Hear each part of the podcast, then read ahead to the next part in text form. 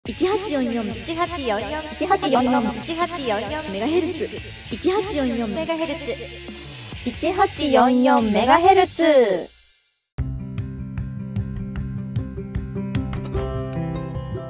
野球協科学女子コンビによる野球にまつわるエトセトラを語り尽くす番組1844メガヘルツパーソナリティの小夏とアピです。よろしくお願いします。はい。8月になりました8月になりました。暑い。いなんか先週も言ってた気するけど暑いってやーなんか年々さ、なんか夏が長い気がするよね。そう暑い期私間は夏は短いと思う本当に？暑がりすぎなのかな。早くに暑くなるからじゃない、あーそうかもそうかも確かうに。ん嫌、だ私はね。短いなと思ってる、あーまあ急に寒くなるしね。夏終わったらね。って今年はさ梅雨が短かったじゃないああ確かにそうだよね、うんほとんどなかったもんね。梅雨のそのお雨が降る時期がね。そうそう、まあうん今になってゲリラ豪雨みたいなね、うんうんう、うんん。あるけどあれだよねこう長期的にちょっとずつ降るんじゃなくてなんか短期間にすごい降るみたいな感じになってきてるよね。ねうんその山形の方とかさうん滋賀の方とかさ、まあ、川が氾濫して土砂崩れがあってとか、まあ、広島もねあうのん西日本豪雨災害とかありましたから、まあこう他人事じゃないなというかねうんいや水は恐ろしいなってもうね あのニュース見てひもうすごい思うよねやっぱりね。うんまあちょっと自然のことだからねうん、まあどうにもならんけうどん、もね。うんまあ、避難指示とかがね出た際には皆さん、まあ、くれぐれも気をつけて早めの行動をお願いしますお。願いします。 1844メガヘルツは同人アナログ野球ゲーム卓上野球機構の提供でお送りします。野球協カープ女子コンビによる野球系ポッドキャスト番組1844メガヘルツプロアマ問わず観戦記成績セイバーメトリクス球場グルメ写真の撮り方メイク術などなど野球にまつわるエトセトラを語り尽くします。毎週日曜日お昼の12時に各種ポッドキャストにて配信中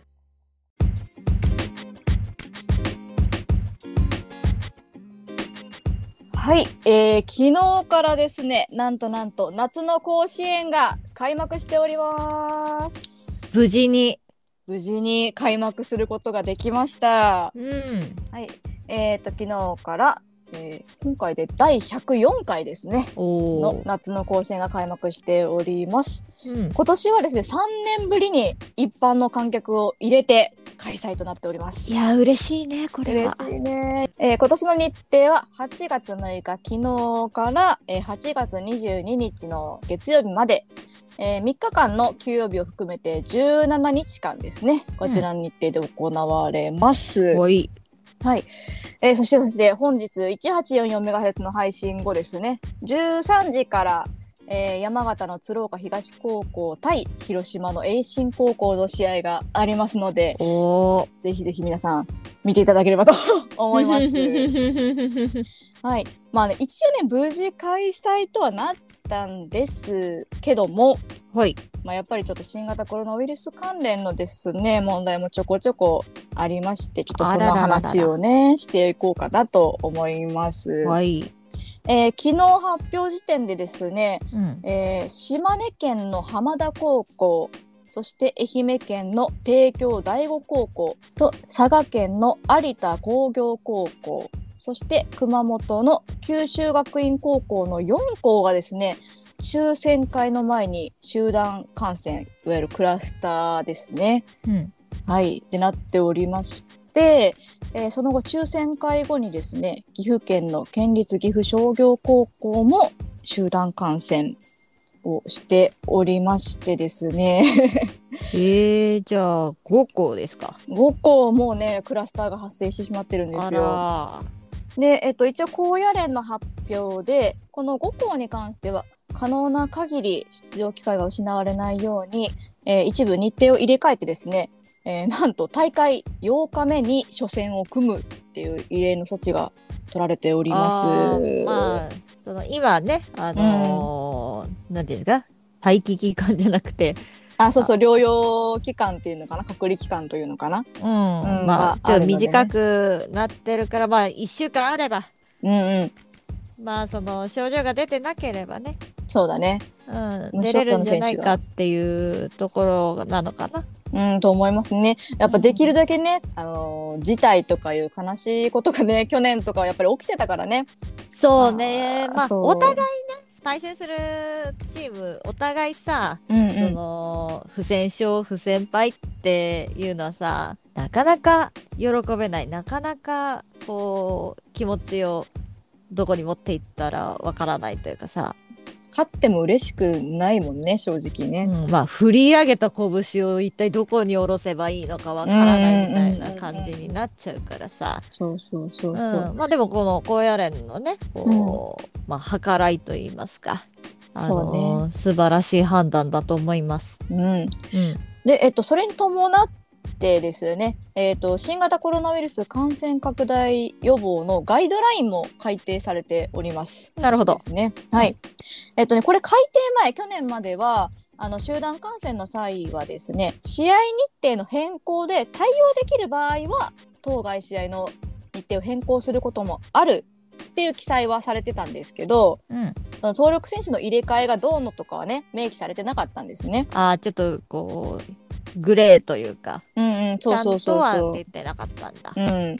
なんですが、えー、と今回の改定後にですね、えー集団感染と判断されたチームは感染拡大に歯止めがかかり感染拡大防止措置が講じられていると認められれば登録選手の入れ替えで出場ができるようになっております。なるほど。えーそしてさらにですね集団感染と判断されたチームは試合前72時間以内に登録選手らの全員の陰性が確認されれば出場が認められるということで72す。時間なんで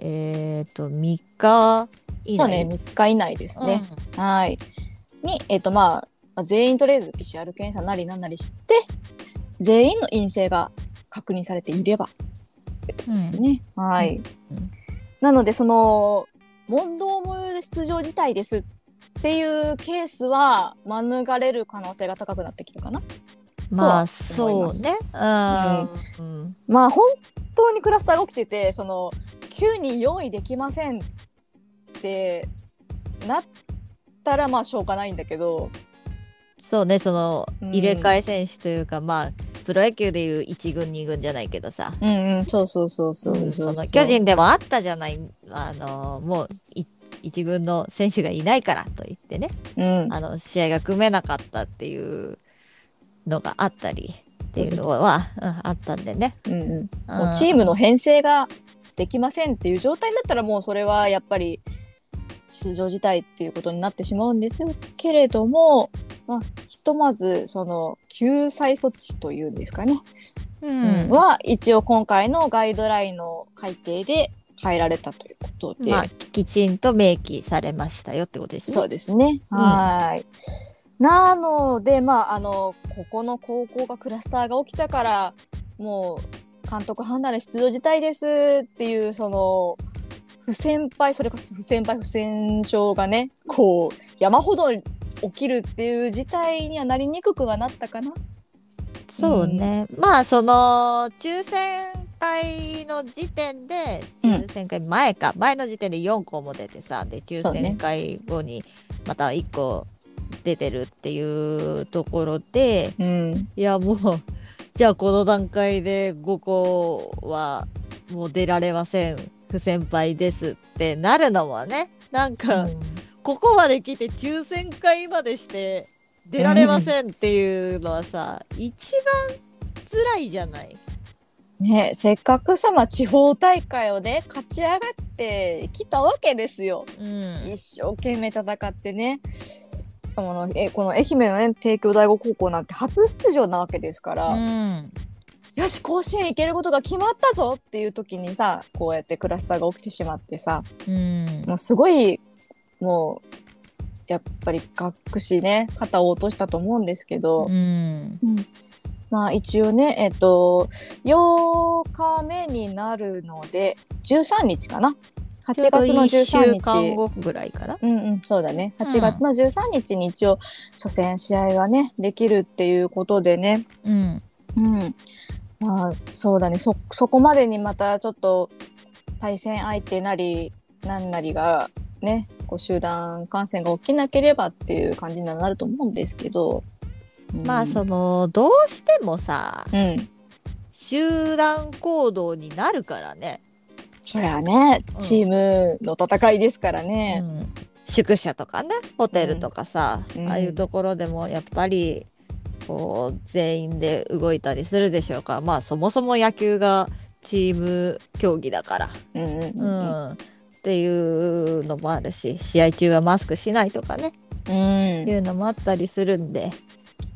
まあ、なかなかうんまあ難しいところではあるけれども、まあ、そこら辺はねちゃんと各校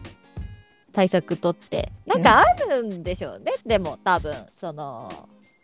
ガイドラインの中にもちゃんとあるんじゃないそのあ、そうね。あの、基準がね、やっぱり、これどこましてですくるかだっていさういとかねあれしてくださいっていうのはおそらくあるでしょうから、まあちょっとと読めてないのであまりこう適当なことは言えませんけれども、うんまあおそらうんくあるでしょうから、うんうんうんうんまあ、そういうところをねしっかりやっていってもらって、まあ、無事にその不戦勝不戦敗が起きないように、うんまあ、ベストメンバーじゃなくなるかもしれないけどさ、うんうん、それでもこう甲子園で戦うっていうことが多分大事なんじゃないかなと思うので。そうねうんはあそれやっぱりこうどうしてもさこれ以上集団感染が増えませんようにって祈ったとしてもやっぱり出てしまう時には出てしまうと思うんだけどもうん、まあでもねあの高野連としてはやっぱり高校生たちの夢をこうがついえないようにというかねうん、うん、っていうのでやっぱり、あのーしっかり考えてガイドラインを改定してってしてくださってると思うので、うん、ねあの必死にこちらも応援するしかないですねそうですよ 高ね。校生たちをね。ううんん。うん、まあ我々も気をつけつつ楽しんでいきましょ行きましょう。監督はあなたです選手起用や作戦もあなた次第実際の野球で起こりうる様々なシチュエーションを体感せよサイコロ2つで本格采配同人アナログ野球ゲーム卓上野球機構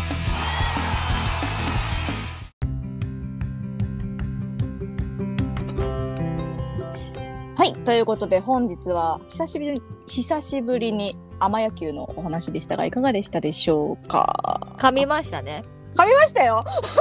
カットしようと思ったのにカットさせませ ん。すぐそうやって突っ込んでくるんだからいやもうだってボール飛んできてたから。反応しちゃったもんね。やっぱりね菊池涼介うんうん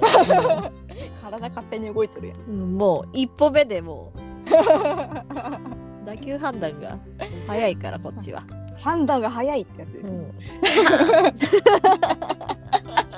パーンって。バーンですよ。はい。いやー、はい。速攻アウトでした。はい。はい ということでね、はいえーと8月に入りましたので、改めてまたメールテーマの方をね、あの、募集しておりますので発表したいと思いますけれども、はい。まあ前回もね お知らせしたんですが、もうすぐ100回配信。1844メガヘルツでやってほしいことというテーマで募集しておりますので、はいかなりねざっくりとしたメールテーマにはなるんですけれどもまあ、今日で96回だから97989900あと4週間まあ本当にちょうどあと1ヶ月ですねそうですね1ヶ9月月後のに初めの配信一番初めの配信でうん高配信迎える予定ですので、はいはい、ぜひぜひねもう小さいことでもいい んでちょっとこんなことやってみてほしいなーみたいな感じであの気軽に送っていただければと思いますのでぜひぜひよろしくお願いいたします。何ができるのかはちょっとわかんないしさうんうんまあこう音声配信っていうところでねやっぱり映像とは違うのでそうねあどこまでできるかわかんないしちょっとあの我々自体もです ねもう年に1回しか対面しないという最近ね本当にねうんいやー本当にねこういろんな予定がちょっと噛み合わなくて、なかなかね、あの最近会えてないんですけれども、うん、まあその遠隔でもできることでもいいですし、うんそのまあ会えた時にちょっとやってほしいなっていうことでも大丈夫ですし、うんぜひぜひね、メールフォームの方に、えー項目追加しておりますのでね、もう本当にあの、 これ無理だろうっていうことでもちょっと面白がって読むと思うので、 ぜひぜひね、はい、メールフォームの方からお願いいたします。、はいい、 1844MHz では皆様からの感想や質問などのメッセージを募集しております。Twitter のアカウント、アットマーク 1844MHz もしくは番組概要欄のメールフォームやスタンド FM のレターなどからぜひ番組に参加お願いします。ハッシュタグ 1844MHz で感想もつぶやいていただけると嬉しいです。その他 SNS などのリンク集も概要欄からチェックお願いします。それではまた次回もお楽しみに。お相手はパーソナリティの小夏とマピでした。1844MHz は同人アナログ野球ゲーム卓上野球機構の提供でお送りしました。